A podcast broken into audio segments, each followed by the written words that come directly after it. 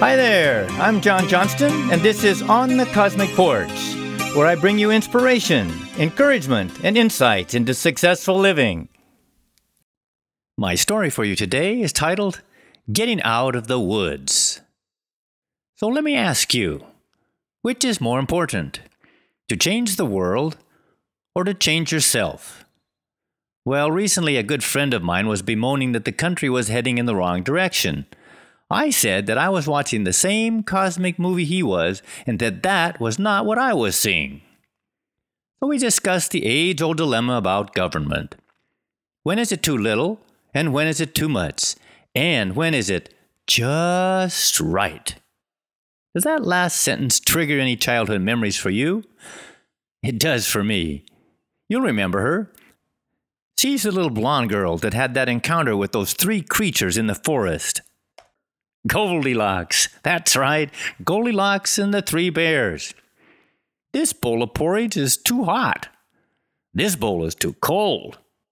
But this bowl is just right.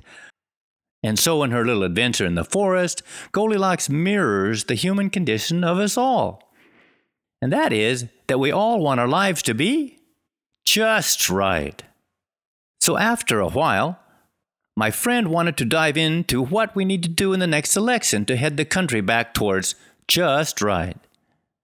But that was where I felt we needed to refocus our conversation to what each of us should actually be doing in this world.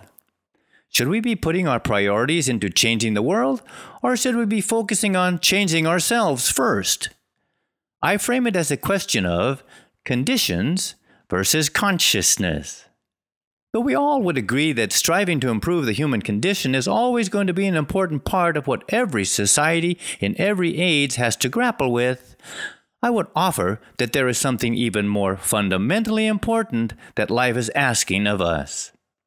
And that is, life is asking us to uplift our consciousness, to make consistent efforts in those things that will make us better individuals, what I call soul progress.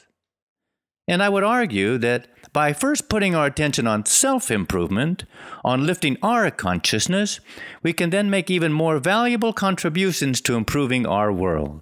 Because the more evolved our consciousness is, the wiser and more all-inclusive our insights, decisions, and actions will be.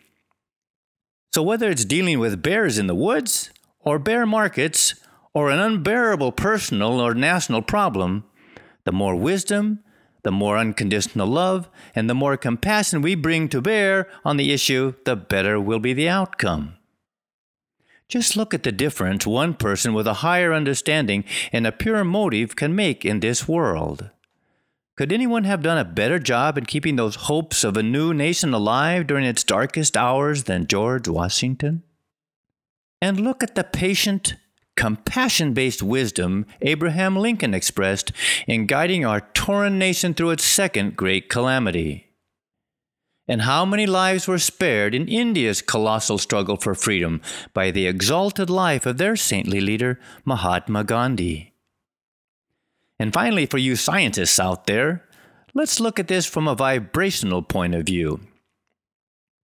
In his consciousness-altering book, Power vs. Force, David R. Hawkins, MD, PhD, starts with the fundamental principle of theoretical physics, which is that everything in the universe is connected.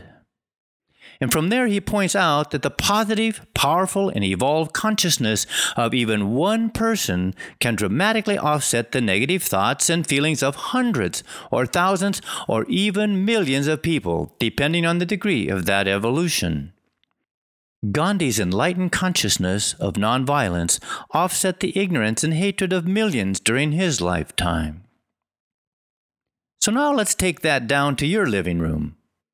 When you change your consciousness from anger to forgiveness, or from expectations to unconditional love, what happens in your world?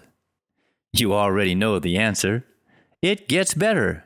And not just for you, but also for all those around you, because we are all connected. And just that simply then, you change the world for the better.